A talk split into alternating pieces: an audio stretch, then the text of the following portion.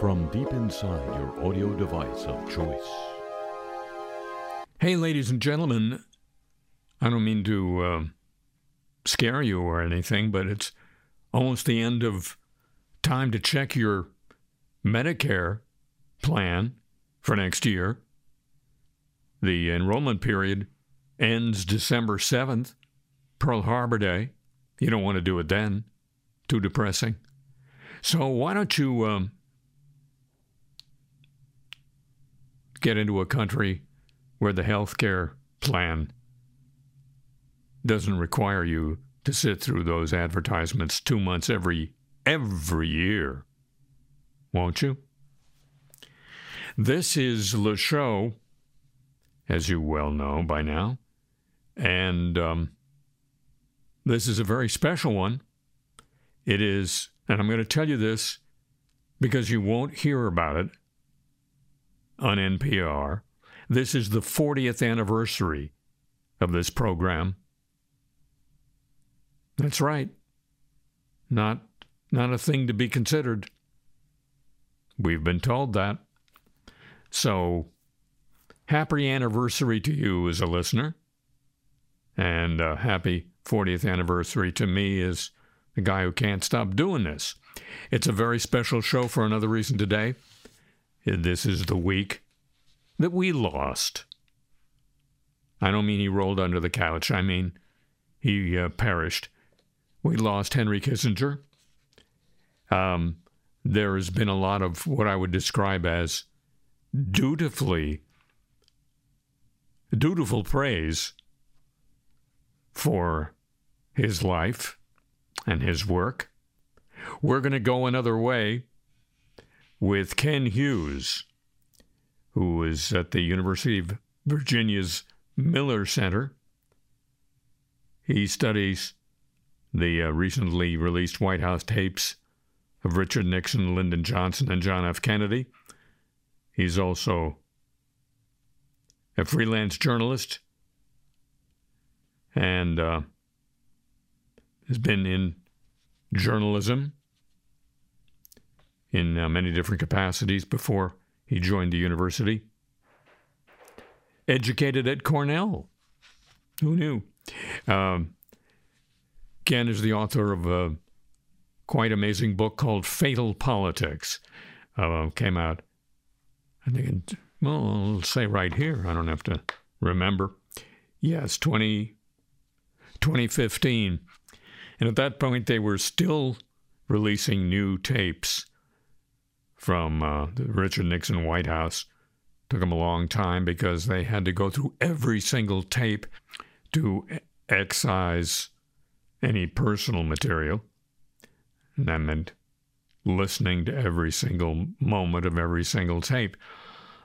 But this most recent release contained tapes referring to how Richard Nixon and the recently deceased Henry Kissinger dealt with the Vietnam War in relationship to the 1972 upcoming, then upcoming, reelection campaign.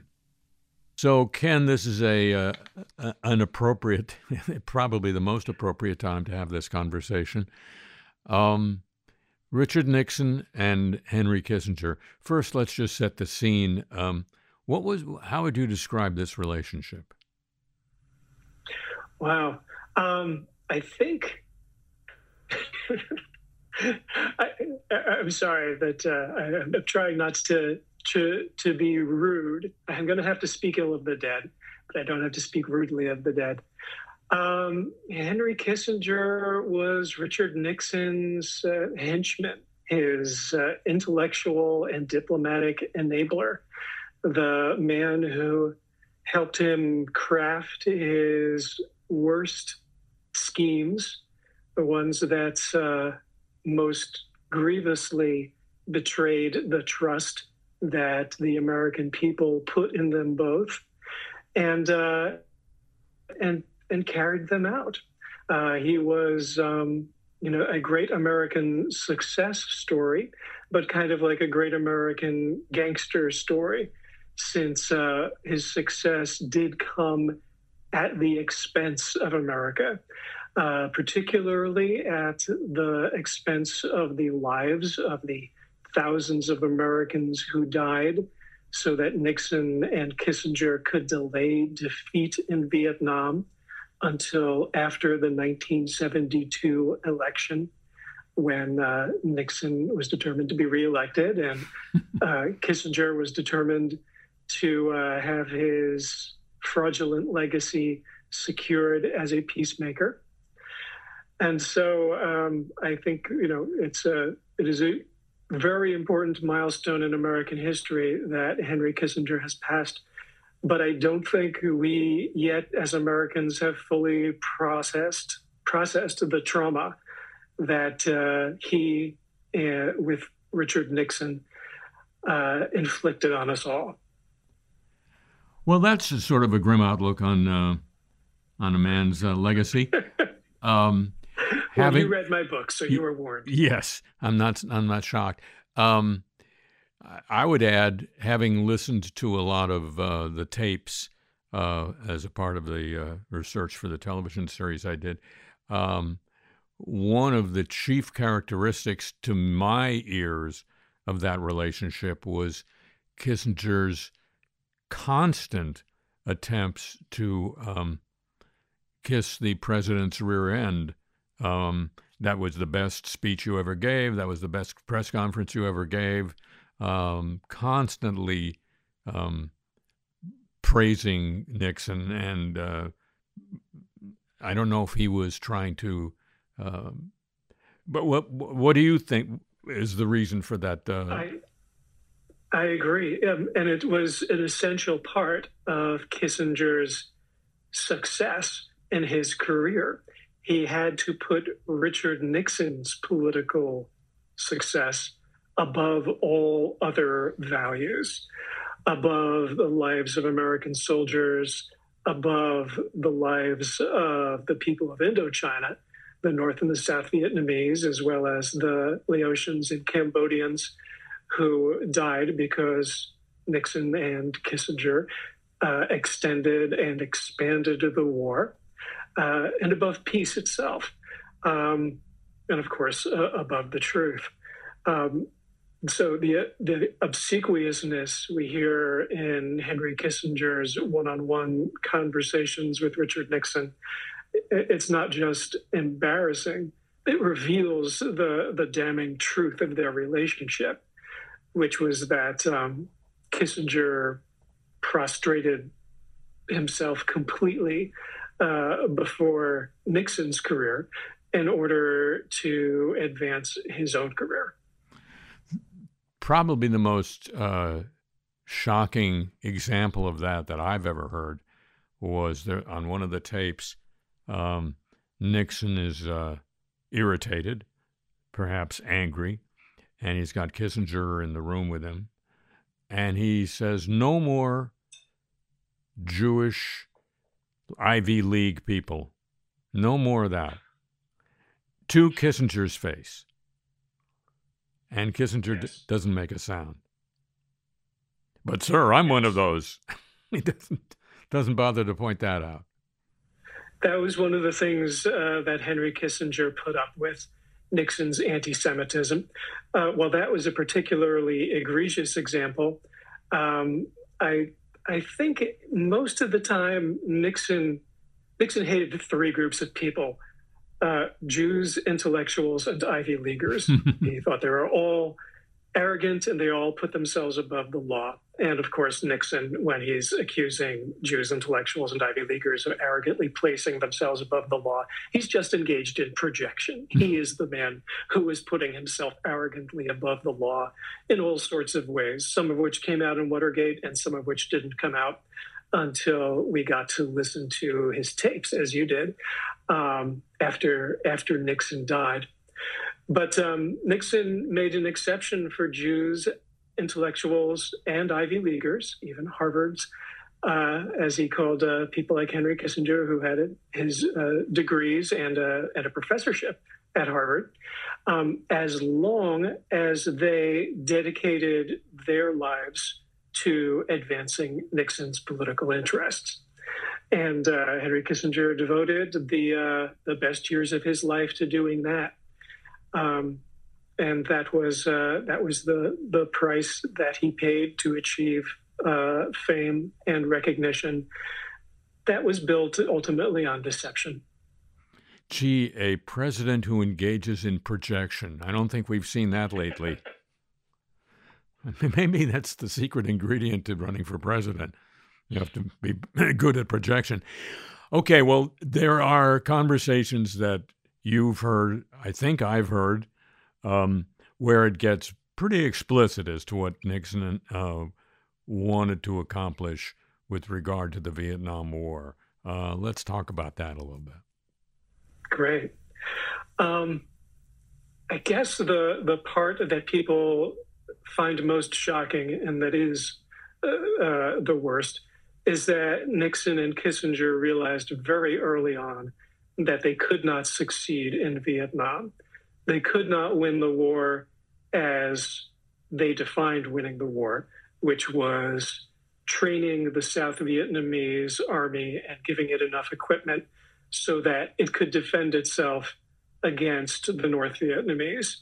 Um, in other words, it was preserving an independent, anti communist South Vietnamese government. Mm-hmm. Uh, er, early on, um, Kissinger and Nixon did something very logical. They asked uh, the military and uh, the State Department and intelligence agencies um, how long it would take to uh, train and equip South Vietnam uh, so that it was strong enough to defend itself.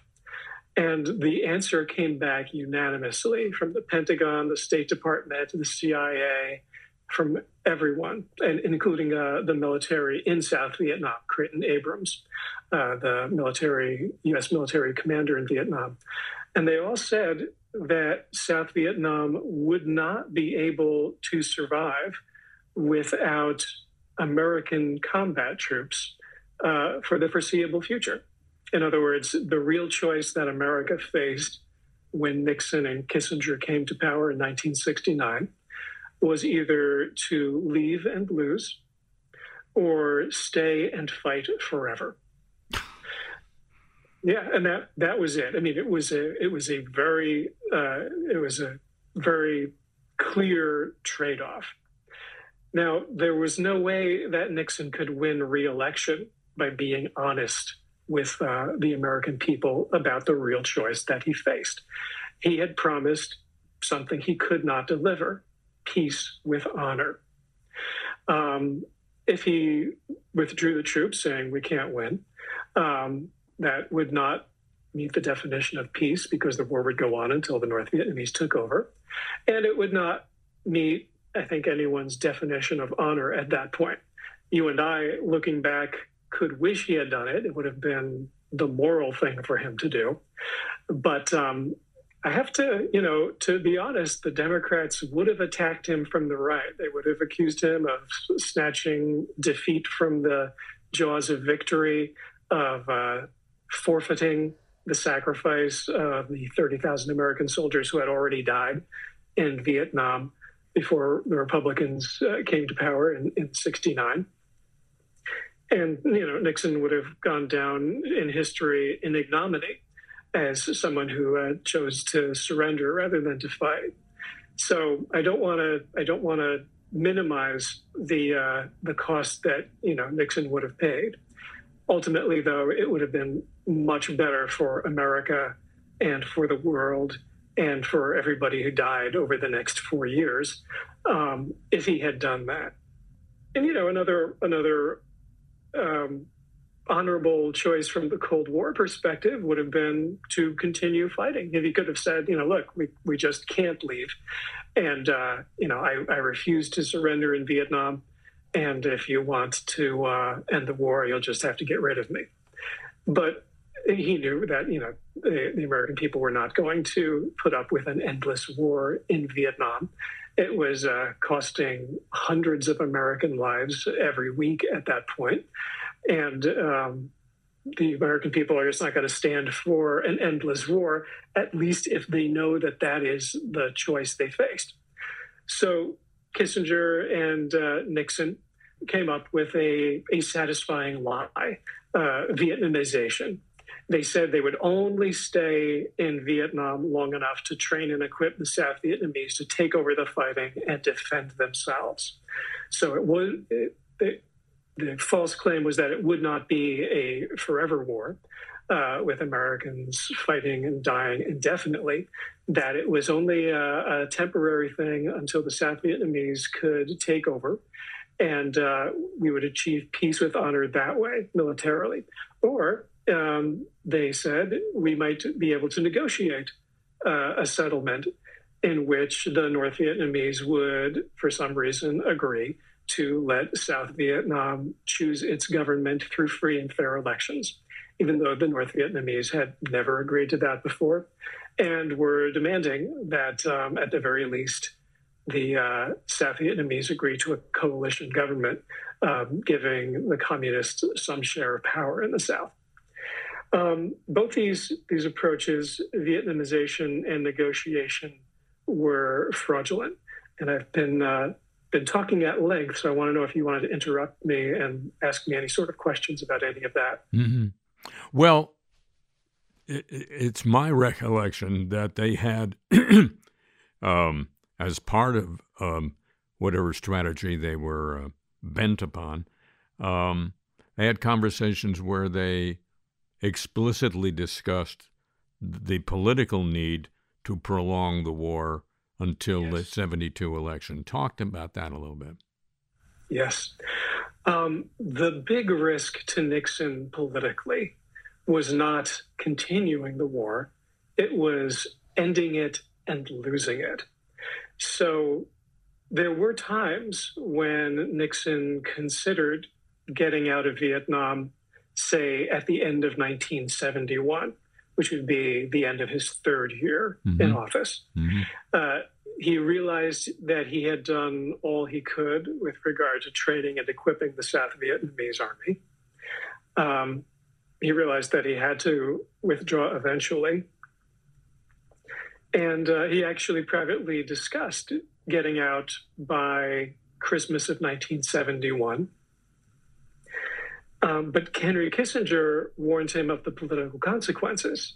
If Nixon got out by the end of 71, then North, the North Vietnamese might take over South Vietnam in 1972. And if they took over South Vietnam before Election Day, Nixon would lose re-election because he had failed to produce peace with honor. Instead, he had just he would have just have produced slow retreat and delayed defeat. Um, didn't mean to rhyme there. Sorry. it was but, good. Um, let, let, me just interpose here. That's a sure. that's a bit out of um, out of line with his job, isn't it, for Kissinger to have been political consultant? Yes, Kissinger, uh, to burnish his image in public, insisted that he did not uh, advise President Nixon on politics at all. Uh, Kissinger wanted to present himself as a statesman, and also, you know, he helped Nixon burnish his credentials as a statesman by pretending that the two of them were above political considerations and arguing that, you know, if they were mere politicians, they would have done the popular thing and ended the war. Uh, neglecting to mention that that would result in the unpopular thing of losing the war, and uh, American voters would would kick them both out in November of 1972 mm-hmm. if they realized that these guys had merely prolonged the war and lost it at the cost of thousands of more lives. So while while Kissinger pretended to be only interested in America's national interest, as you and I have heard on the tapes, he was always bringing up Nixon's political interest um, when it came time to make important decisions, like when do they get out of Vietnam?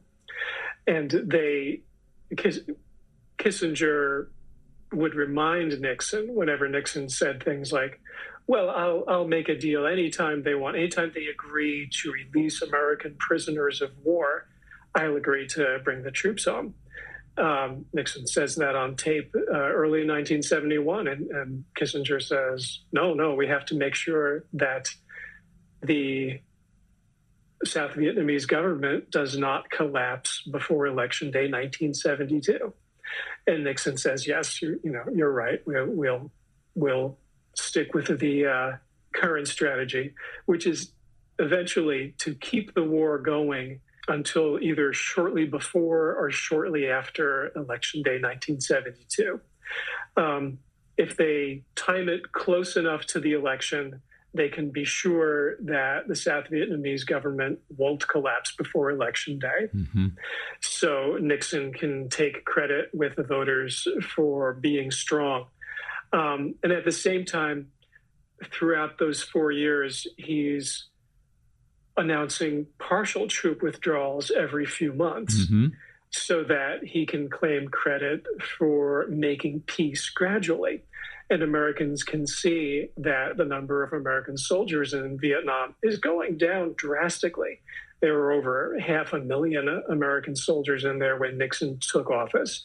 And there are less than 50,000 American soldiers in Vietnam by Election Day 1972. So from the outside, it looks like Nixon is moving toward peace. It looks like um, he has uh, done his best to make South Vietnam capable of defending itself. And he has done that without simply cutting and running. But behind the scenes, it's very different. He and uh, Kissinger are negotiating a, a decent interval deal with the communists. And the decent, decent interval is the period between the United States getting out and the North taking over the South. Yes, sir. Um, Nixon figures that if he gets American troops out around Election Day 72, he can even now, he, he's, he's a very clever and competent strategist. He, as early as like the the the winter of 1971, he's got this this window in which he wants to withdraw. He's got, you know, he says I can I can bring the troops home as early as July 72 or as late as January 73. And uh, that will give me enough time to make sure that South Vietnam doesn't collapse. And it will also allow him to take credit for ending the war at election time. Um, so, you know, it's a, it's a very clever strategy. But at the same time, he realizes that if he brings the troops home in January 73 and South Vietnam collapses a few months later, then Americans are going to realize that he just delayed defeat. And uh, he wound up losing the war at this great cost of American lives. And as Kissinger says to him on tape, they'll say, you should have done it four years sooner, which, you know, you and I I think, would agree mm-hmm. they should have done that. You know, morally, that would have been the right thing to do. Politically, though, it would have been disastrous for both uh, Nixon and Kissinger. So, what Nixon and Kissinger are doing behind the scenes during um, their great uh, public pageant of triangular diplomacy, when they're engaging in rapprochement with uh, the Chinese after 20 years of diplomatic isolation of communist China.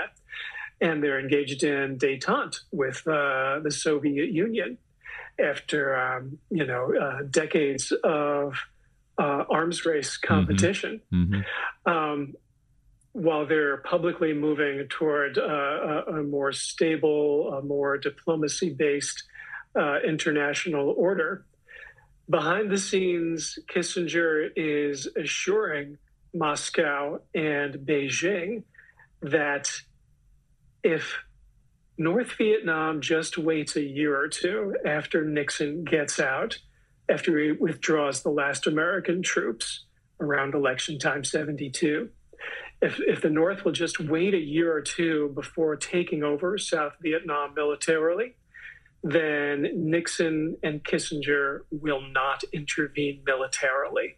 they'll have a clear, clean shot at taking over the South without having to worry about the American military, which is which has always been the North's biggest worry. They're not worried about whether they'll be able to defeat the South Vietnamese army and government. They know they can do that as long as the South Vietnamese army and government do not have backup from the American military on the ground in Vietnam and uh, and in the, the, skies and offshore uh, with the uh, bombardment that uh, the North and the South, um, the communist troops in the South, were receiving from the American Navy. So this secret assurance is strategically very, very important to the communists because it means they don't have to give up their goal of military conquest, of taking over South Vietnam. They just have to delay it for a year or two. And this um, gives Kissinger his most famous moment uh, uh, on television, uh, the Peace Is at Hand press conference, mm-hmm. which takes place, as you recall, less than two weeks before the election. And it's uh, it's just this politically it's this beautiful moment. It's so dramatic. Um, it's the uh, it's the moment everybody said that it could not be done that nixon and kissinger could not get the north vietnamese to agree to their peace terms and their peace terms are free elections in the south and security guarantees like uh, the end of the the closing of the Ho Chi Minh Trail, which mm-hmm. was the uh, supply route that the North used through Laos and Cambodia, the two Indochinese countries on the uh, western border of Vietnam. And um, when Kissinger announces those terms, it looks like he and Nixon have pulled off a miracle, but it's a fraud. The only reason that the North Vietnamese have agreed to those terms in public is that Nixon and Kissinger have privately assured them and Moscow and Beijing that they don't have to abide by those terms, that they can take over the South militarily as long as they wait a year or two to do so. So, in a way, this this crowning moment of Kissinger's fame and reputation is uh, is merely an illusion it's uh, it's a, a, lie, a feel good lie that um, made people who supported Nixon um, think that their support had paid off in some really tangible way, that it had produced peace with honor, when in fact it was just delayed defeat uh, and slow retreat. I'm rhyming again. You're Ken the Rapper. Um, it's it's a terrible, terrible habit of mine. Well, irony is too uh, weak a word to describe all of this. Um, there are stronger words, which, if we were farther away from uh, Kissinger's uh, recent uh, passing, might uh, be more appropriate. But um, I think that's that's enough to know. Um, he famously, or infamously uh, was skilled, is a, mild term for, for, it, for the way he dealt with the press. He uh, comforted them, he praised them, he flattered them, he did everything possible to get the best possible treatment from the press, and he certainly did. He uh, he did play the press masterfully, and he could do that because of how much power Nixon put in his hands. Um, he was, you know, the chief diplomat of the United States. If you wanted to know what was going on in American diplomacy with regard to Vietnam, with regard to China, with regard to the Soviet Union, you had to talk to Nixon or Kissinger and because, you know, the State Department was just cut out of it. So, in a way, he he had this great power over the supply of information, and he could play reporters off one another. He could uh, he could find the reporters who would give him the portrayal that he sought and uh, ice out the ones who would be more critical of him. I remember, you know, there's a, a famous story where um, I think Woodward or Bernstein during Watergate interviewed Kissinger and were surprised when he asked them to put something off the record because you know you can't do that with a reporter you can't say something and then say it's off the mm-hmm. record you have to get a prior agreement mm-hmm. and then they they they spoke with the diplomatic correspondents and they were told well actually you know we let henry kissinger do that because it was just it was necessary in order for them to maintain their relationship with him mm. and uh, you know it was a it was a very it was a very debilitating position for the diplomatic press corps to be in. But um, because of the way Nixon and Kissinger ran things, uh, they didn't see any other choice. And afterwards, you know, historians were um, in a bad position for decades after Nixon and Kissinger left office because the records of what they what they had done um, not only Nixon's tapes, but the verbatim transcripts of their negotiations with communist leaders remained classified. They were top secret. So Nixon and Kissinger could use them to write their memoirs mm. and present themselves in the best possible light and, uh, you know, make bestsellers out of their spin, out of their uh, manipulation of the evidence. And uh, historians can only play catch up decades after the fact when people were paying far less attention to uh, you know historical events like mm-hmm. the Vietnam War and the opening to China and uh, détente with the Soviet Union. Mm. Um, Ken Hughes of the uh, Miller Center at the University of Virginia. I do recommend that people get uh, your book, Fatal Politics, and uh, delve into this uh, in even more detail because it's fascinating. And, um, you know, I, I have said more than once to friends Nixon, um, in, in many ways, resembles Trump, except uh, Nixon still had this quaint sense that you did all that stuff in private. You didn't do it in public.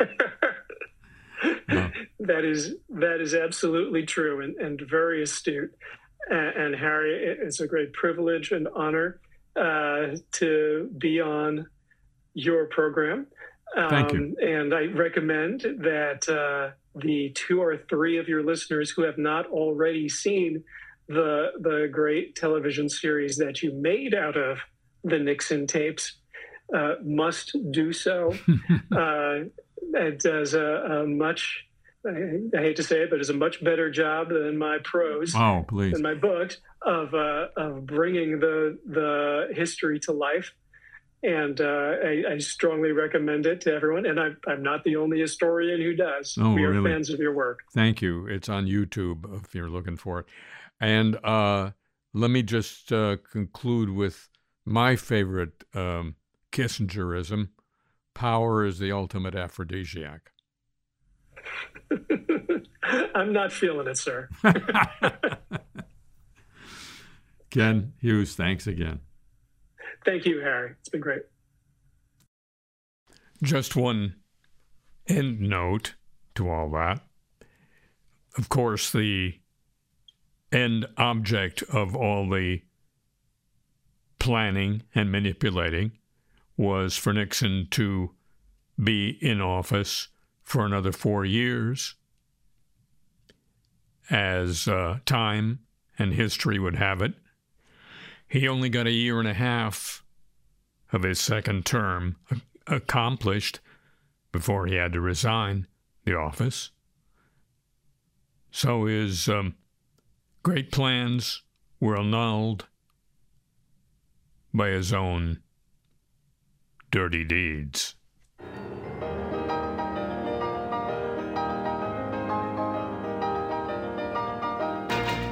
I was a big man yesterday. see me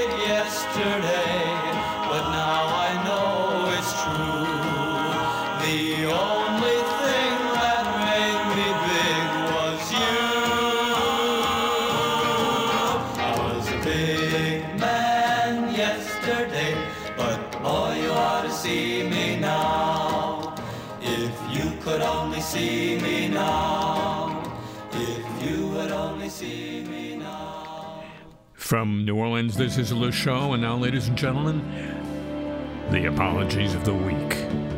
We're so sorry.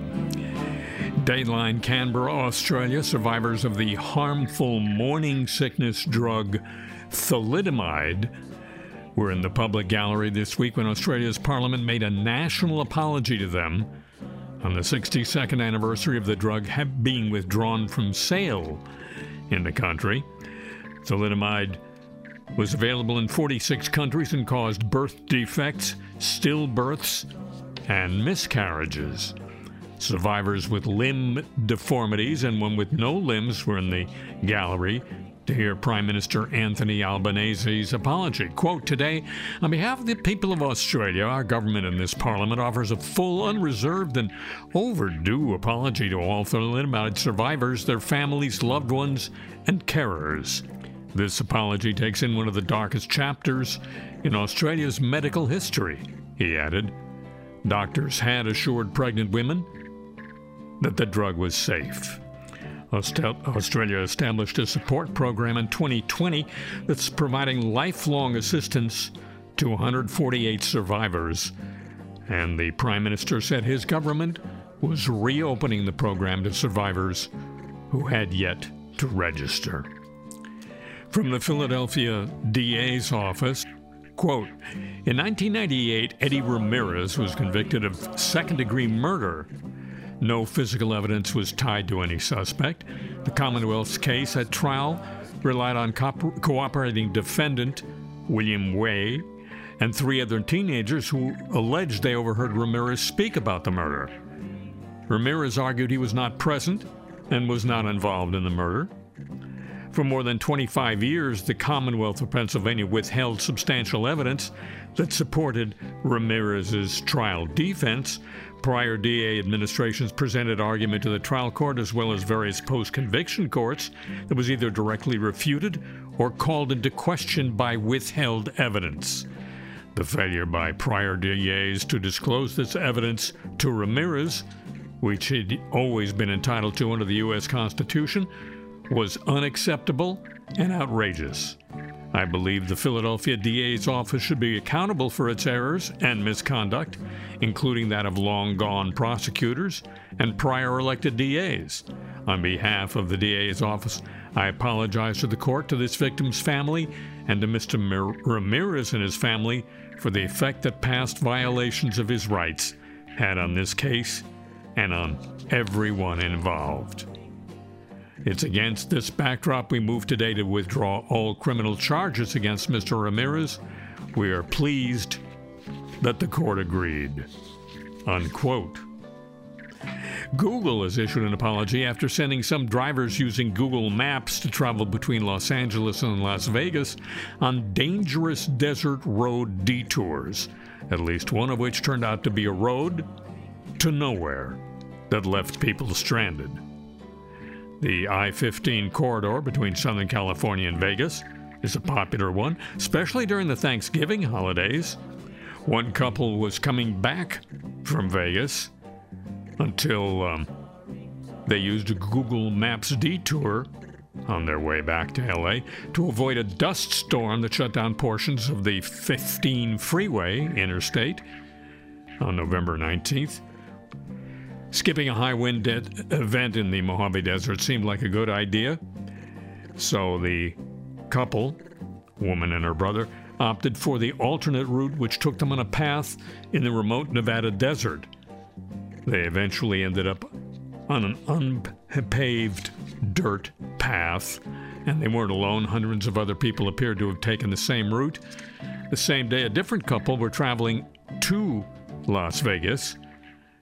They um, used Google Maps, told us to get off at Cima Road and take some other backcountry road.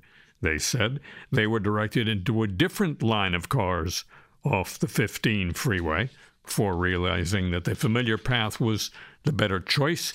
The dangerous detours caused deadlock on some roads and stranded several drivers, stuck on the desert road for up to five hours before eventually getting towed because of the damage caused by the rough terrain.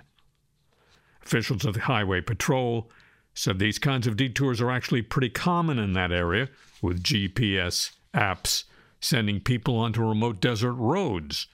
The uh, Highway Patrol advises sticking to primary familiar routes. A spokesperson at Google said, quote, We apologize for the incident that happened last weekend and confirm that we'll no longer route drivers traveling, between Las Vegas and Barstow down through those roads. Today, drivers making that trip are being routed through I 15, which has been reopened. That's convenient. Dayline Sebring, Ohio, local school district officials are apologizing after moldy pastries were served for breakfast and at least seven students became ill after they ate them. In an email, Superintendent Tony Visconti, no, not that one, said the pastries were small, prepackaged blueberry muffin tops, and the manufacturer has been notified. President Joe Biden privately apologized to a group of prominent Muslim Americans after he dismissed the death toll provided, Gaza, provided by Gaza's Ministry of Health, according to a new report. During a press conference at the White House in late October, Biden had voiced skepticism regarding the number of dead provided by the Gaza Health Office, adding, I have no notion that the Palestinians are telling the truth about how many people are killed unquote. That health office is like the rest of the Gaza government, run by Hamas. The comments sparked fury from prominent Muslim Americans who met with the president the following day, criticizing him for being insensitive. During a meeting with some American Muslims, reported by the Washington Post, scheduled for 30 minutes, lasted more than an hour, Biden reportedly apologized for his comments. Quote, I'm sorry. I'm disappointed in myself, he said to the group before he ended up hugging one of the particip- participants. Quote, I will do better, unquote, Joe Biden. And Palestinian American supermodel Gigi Hadid has apologized for writing on Instagram that Israel is the only country that keeps children as prisoners of war and that Israel, Israel had abducted, raped, and tortured Palestinians for years before October 7th. Quote, I shared something I did not fact check or deeply think about prior to reposting, she wrote in a new post to her 79 million Instagram followers.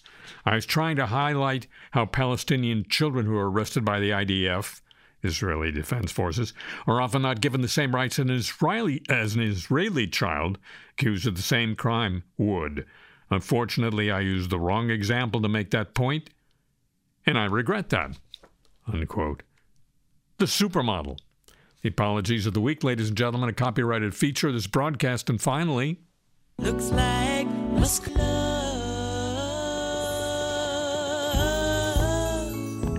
Well, well known National advertisers like Apple, Disney, IBM, and Sony have canceled their advertising or at least suspended They're advertising on X, the platform formerly known as Twitter, owned by Elon Musk.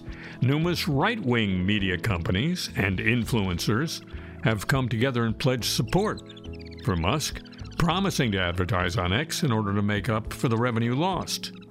Seth Dillon, CEO of conservative satire website Babylon Bee, announced his company would be spending $250,000 to advertise on X to support free speech. Others followed. Political commentator Benny Johnson, heard of him? Pledged 50,000 in ad spending. Several others pledged between 2,500 and 40,000.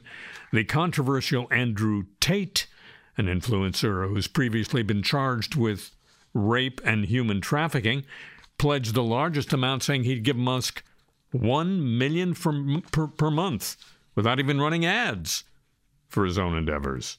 I will literally promote your own platform on this platform, wrote Tate. Million dollars a month. You don't need other advertisers. Simply let me know where to pay. It's unclear, according to Mashable, if Tate is serious or even has the resources to basically donate 12 million per year to X. When he was re- arrested earlier this year, Romanian authorities unveiled he had roughly more than 10 million in assets. This means that Tate is pledging more than he even has to Musk. Doubtful that uh, so far these donations promised will uh, in any way make up the amount X has lost from fleeing advertisers, Apple alone reportedly spends more than $100 million a year advertising on X and almost nothing on Y. Australia's Digital Industry Group, the industry association for organizations that invest in online safety, privacy, and cybersecurity, has withdrawn X's place in the voluntary code that oversees efforts to stop the spread of misinformation. X earned the dubious distinction of having its status to the Australian Code of Practice on Disinformation and Misinformation withdrawn after a complaint about its handling or lack thereof of reports of misinformation it carried during the lead up to a referendum that offered Australians the chance to amend their constitution. That debate played out on X, often with the nuance free tone from which the platform has become infamous. One of the uh, desired outcomes for that group is for social media platforms to ensure users can easily report offending content. However, a complaint from Reset Tech Australia, a research org that specializes in digital risks and online harms, allege that X failed to do so. The uh, inability to report such material is, according to Reset Tech, extremely concerning given the referendum was near. The uh, Governance Complaints Subcommittee investigated the complaint, arranged a meeting with an X executive to discuss it, but less than two hours before a Zoom meeting scheduled to consider the complaint, X's representative withdrew quote, citing ill health, unquote. X did not provide any written submission ahead of the meeting, nor did it engage with the subcommittee or the complainant. Musk's social network was therefore found to have, quote, committed a serious breach of the code and refused to cooperate or und- undertake any remedial action, unquote. Banishment from the code won't hurt X materially but it's another example of uh, Musk's difficulties balancing the platform's aspiration to facilitate free speech and government's desire to have private players stop the flow of misinformation and material that inspires hatred. X has previously pulled out of Europe's voluntary code for social media players but since promised it will adhere to the bloc's Digital Services Act, which requires transparency of moderation practices and accountability. It's nice that they've promised to uh, adhere to the law, even if it's just in Europe. Meanwhile, back in Australia, X's troubles aren't restricted to uh, its forced exit from the code. The service was fined $385,000 American for failing to comply with a requirement to report its capabilities to detect, remove, and prevent child sexual abuse material from appearing on the platform. X has reportedly failed to pay that fine, so now it's at risk of daily fines up to half a million dollars American. And finally, uh, Elon's Neuralink has secured an additional $43 million in venture capital to help develop its digital interface to the human brain. Hey, what are you putting in there? According to filings with financial regulators in this country, the company extended its recent funding round to $323 million Peter Thiel and his uh, company Palantir raised 280 million for the fledgling neurotech company. Neuralink claims it has designed a chip to interface with the brain's neurons. The device is the size of a quarter, featuring 1,024 channels extending from 64 threads to be inserted into the brain it also claims to have developed a technology comparable to a sewing machine for implanting the thin threads, this according to the Register British Tech Journal. The company is uh, seeking an unspecified number of participants for its precise robotically implanted brain computer interface, which doesn't spell out prime, but they say it does. Study company is specifically looking for quadriplegics, quote, interested in exploring new ways of controlling their computer. According to that company. Oh, and one more. The mayor of future Olympic host city Paris says she is quitting X, accusing Elon Musk's platform of spreading disinformation and hatred and of becoming a gigantic global sewer, her words, that is toxic for democracy and constructive debate. Quote, with its thousands of anonymous accounts and its troll farms, life on Twitter is the exact opposite of democratic life, according to Mayor Anne Hidalgo in a post entitled, Why I Am Leaving Twitter. She wrote, quote, I refuse to endorse this evil scheme.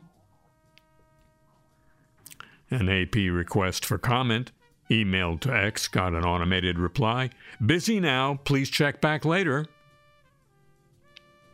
At least it didn't get back the reply that uh, Musk gave to fleeing advertisers at the DealBook Summit conference in New York with New York Times business reporter Andrew Ross Sorkin. It was go F yourself, speaking to the advertisers. Go, he repeated, F yourself. Got that? Unquote. Elon Musk. Sounds more like George Santos every day.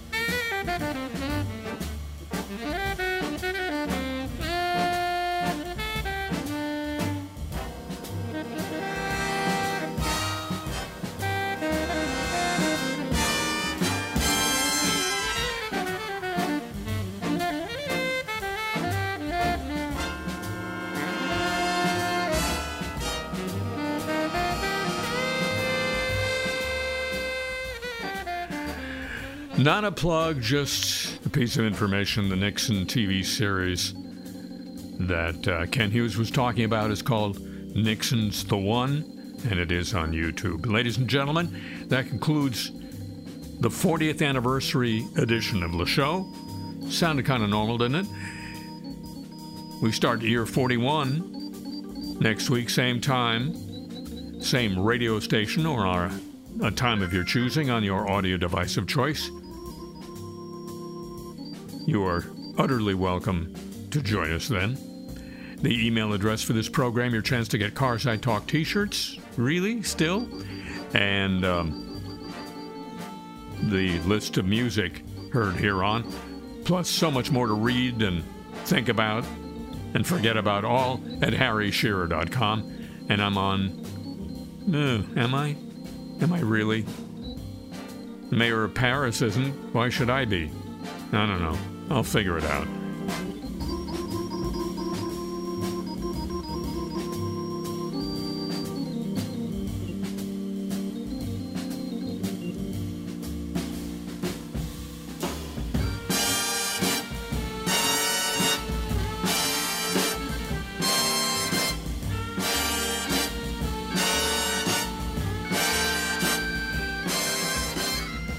Show comes to you from Century Progress Productions and originates through the facilities, the wondrous facilities of WWNO New Orleans, flagship station of the Change is Easy radio network. Thanks once again to Ken Hughes.